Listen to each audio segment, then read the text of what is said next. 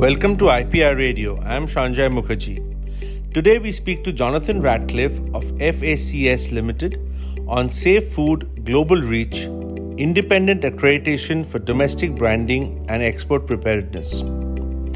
FACS, in addition to providing a nutritional service, specializes in the implementation of HACCP based food safety programs from farm through to further processing. Jonathan Ratcliffe has been instrumental in helping a number of Thai integrated companies set up and become approved for exports to Europe. He is a recognized authority on food safety and feed mill processing with an extensive client base in Europe, Southeast Asia, and South America. He also consults for Tesco, UK's largest supermarket chain, on animal feed and animal feed mill and supply chain auditing after the break. In the orchestra of life, each creature plays a part. At Sapience, we see the web of life, where the health of animals reverberates through ecosystems and societies. With innovative technologies, we're redefining the future of agribusiness, sustainably enhancing productivity and profitability. We don't just dream of a better future, we make it food safety, quality, and security. These aren't just words, they're our mission. We're sapience, and we're committed to healthier animals because we believe in healthier living. Be a part of our melody, and together, let's compose a better world. For more information about our products and solutions, log into sapienceagri.com. Good morning, John, and welcome to IPR Radio. Good morning, and uh, Thank you for inviting me to join you today. Thank you for your time. So, in an increasingly interconnected world where food supply chains and consumers demand transparency and trust, it's becoming essential for food producers and exporters to establish robust systems that guarantee the safety and uh, integrity of their products. It is here that independent accreditation plays a crucial role, providing a seal of approval that assures consumers and trading uh, partners that the food that they consume or import meets the highest standards of quality. You have been providing accreditation services to a number of companies in Thailand and helping them export their produce. Today, we would like to know a little bit more about this and how the independent accreditation process could help Indian poultry uh, producers. So the first question to you, John, is that could you tell us a little bit about uh, food safety and accreditation and why it's uh, important, particularly in the current scenario? Certainly. So I think a good starting point is to say that regardless of the size and the income levels of a population, particularly uh, a country like India, there should be a basic right to food security, supply, and food safety. Food quality is more of a subjective uh, topic and driven by income demand more than basic needs. But food safety should be non negotiable. So, how do we ensure that what we are eating is safe? Well, despite government legislation, experience across the world would indicate that it's nigh on impossible for regulations alone to provide a level of assurance that delivers 100% on food safety. Think back to Europe in the 1990s uh, when there were crises about mad cow disease, uh, salmonella in eggs, PCB dioxins, for example. And even after the introduction of very tough EU legislation to try to tackle the issue of food safety, other issues did occur since that time. Uh, a good example would be the horse meat scandal, uh, not so many years ago. So that's why assurance and certified assurance schemes evolved in order to provide consumers with a level of confidence um, that was independent of regulatory uh, authorities. And in the UK, the larger food retailers were the ones that were responsible for driving food standards, uh, not just in terms of food safety, but in other areas of consumer concern, for example, animal welfare and the use of antibiotics. So, having established these assurance programs, they then needed to be independently audited by an accreditation body and that issues the certificates and and that's really where I got involved in this uh, in this food safety process. Mm-hmm. Okay, okay. So, uh, you know, why do you get involved first in the food safety and certification scheme in Thailand? I mean, why Thailand as a market? And why do you think India is in need of such food safety and certification today? So, are there parallels in the market? Are there similar scenarios? So, why? Well, going back uh, well, 40, 40 plus years now, when I was working in the animal feed industry uh, in the early 90s, I real in the UK, I realized that very few people outside of the industry itself really understood about what animals were being fed and how it impacted the food chain. So I decided to focus my energy on understanding more about food safety um, and integrity from farm basically to fork and use that knowledge to help companies and retailers improve standards globally. So, mm-hmm. one of the first countries I visited in early 2000 was Thailand. At that time, Thailand was a major exporter of raw poultry meat to Europe. But only one company was successful really in supplying to the retail sector. Mm-hmm. I was approached by a number of companies to help them set up a supply chain that would meet the stringent export requirements of the UK retailers. Um, and that process required standards to be applied from the breeding operation through to further processing, including hatcheries and feed mills, for example. And that's essentially uh, what I did in the first two or three years that I was in Thailand. Um, but not just for raw meat, but because um, avian influenza had now arrived uh, in Thailand, and almost overnight, export of raw meat was banned to Europe. So the shift rapidly changed to processed cooked uh, products. So once I'd successfully sort of help those companies comply with the export requirements, I decided the next step was to set up a certification scheme to verify the requirements of the assurance that they were applying through their supply chain. Um, I work with a company called LRQA, who are one of the UK's major accredited certification bodies, specializing in food safety. Um, now, to answer the second point, from recent visits to India, it is clear to me that the poultry, meat, and egg sectors are looking to increase their potential for export. And in order to do that, they will need to better understand the food safety requirements of the destination countries but also to consider having a certified assurance scheme that they can issue to their customers to verify they are doing what they say they are doing. So that's why I believe the time is right for this to be a consideration for a number of companies within India. We'll be back after a short commercial break. That is a wake up call against the growing shadow of antibiotic resistance over our poultry, our health, and our world. To fight this menace, Excelsio, a natural antibiotic free performance enhancer, marshals an army of bacteriophages, each engineered by evolution to engage a specific bacterial adversary. Excelsio uses a cocktail of bacteriophages that protects your flock against various strains of Salmonella, E. coli, Clostridium perfringens, and Staphylococcus aureus. Excelsio is more than a product. It's our shield against antimicrobial resistance. It's our stand for a safer, healthier future.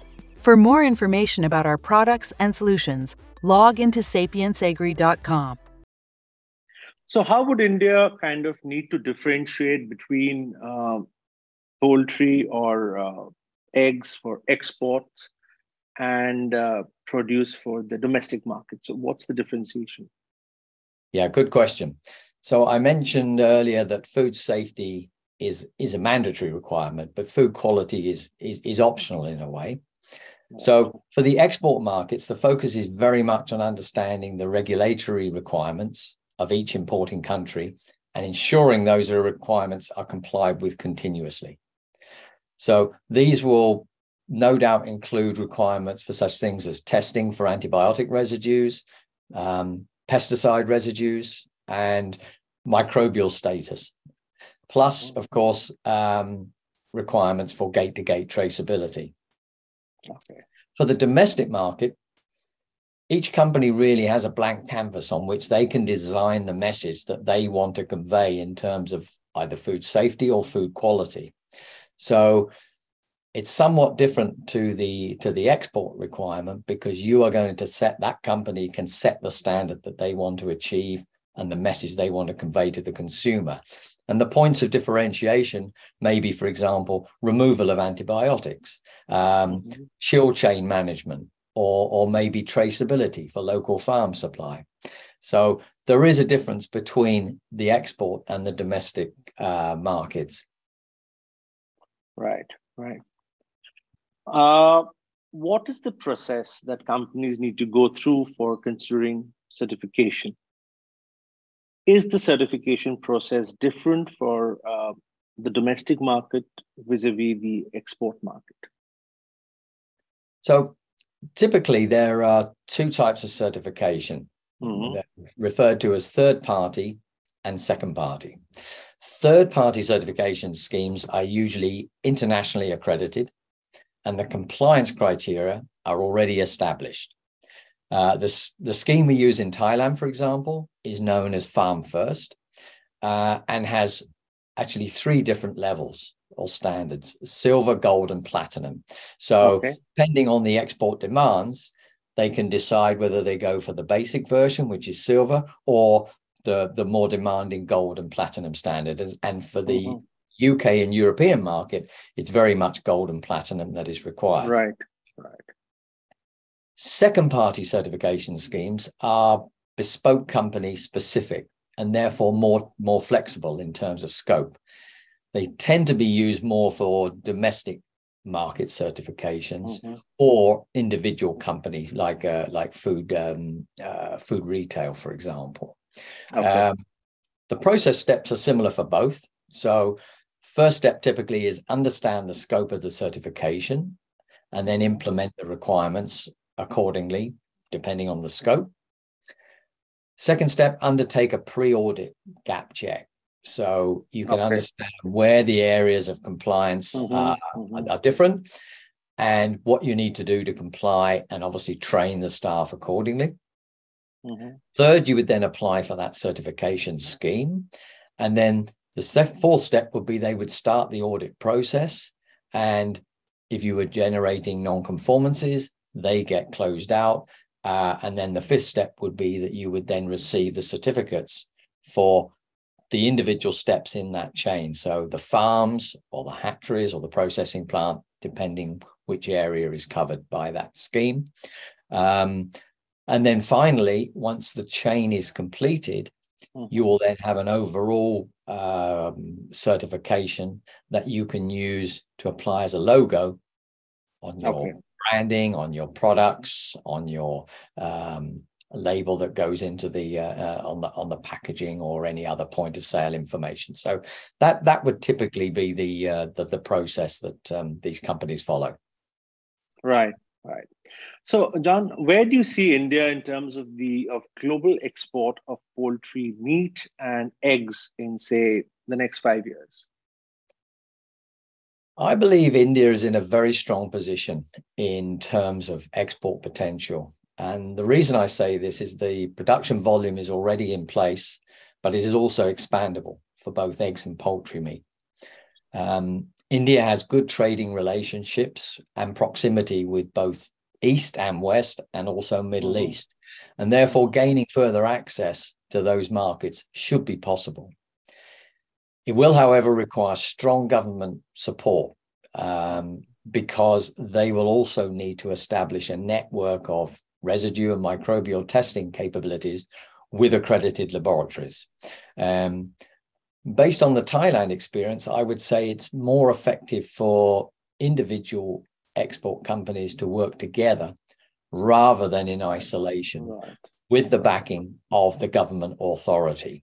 Mhm. Um, finally, as the market in India will be predominantly raw meat to start uh, in terms of the, the, the chicken meat, uh, the disease status of individual regions will need to be considered and monitored as well. Yes. That may require uh, compartmentalization or zoning requirements for pathogenic AI, for example. So Right. those are steps uh, and processes that need to be worked through. But Mhm. in conclusion, no, I think India uh, could and should become a major global exporter of, of meat and uh, and egg products. Great. So I think we all look forward to that happening. And uh, what trends would you predict for the urban market, the urban domestic market for poultry meat in India in the next five years? The urban market. So, although small as a percent, the numbers in the Indian middle Right. class sector are still significant. So, Mm. I predict strong growth in this sector in the next five years. Typically, I would expect to see domestic branding and differentiation starting to emerge based on what are the perceived priorities of that higher income sector. Mhm. Um, Indian poultry meat, I know, is very strongly associated on a fresh, fresh market basis. Absolutely. So attributes that underscore and support that could become a trend. For example, I already mentioned removal of antibiotics um, and or traceability and sustainability uh, to local production, for example. Um, at the same time, I predict growth in further processed market because the demand for convenient foods and more sophisticated ready to cook markets I Mhm. believe will also increase as that uh, urban middle class um, develops and uh, adopts similar styles of eating to what we have seen uh, certainly in Europe uh, and the West, uh, and also increasingly so, for example, in the Thailand market. Absolutely. So Yeah. I think both of these markets uh, show very strong potential for India. Good to know. And we all I think uh, this market is going to, to really explode in the next few years. And uh, we can see that those trends already happening. And as I said, I just correctly said that, you know, the urban market and um, the urban population is slowly adapting to or adopting the convenience foods. That's a very, very uh, strong adoption that's happening. And we can see it happening all around. It's been wonderful speaking to you today, John, and thank you for being on the show. And uh, we look forward to more interactions in the future. Sanjoy, it's been a pleasure. I, I hope uh, the message is clear and uh, of interest to your audience. And uh, for sure, if you, you'd like to uh, me to come back at any time and expand on any of these points, I'd be happy to do so. Wonderful. Thank you so much. Thank you. Thank you for listening to IPR Radio. We'll be back in two weeks with a new episode. Our podcasts are available on Spotify, SoundCloud, Google Podcast, and Apple Podcast. We're also available at www.iprradio.in.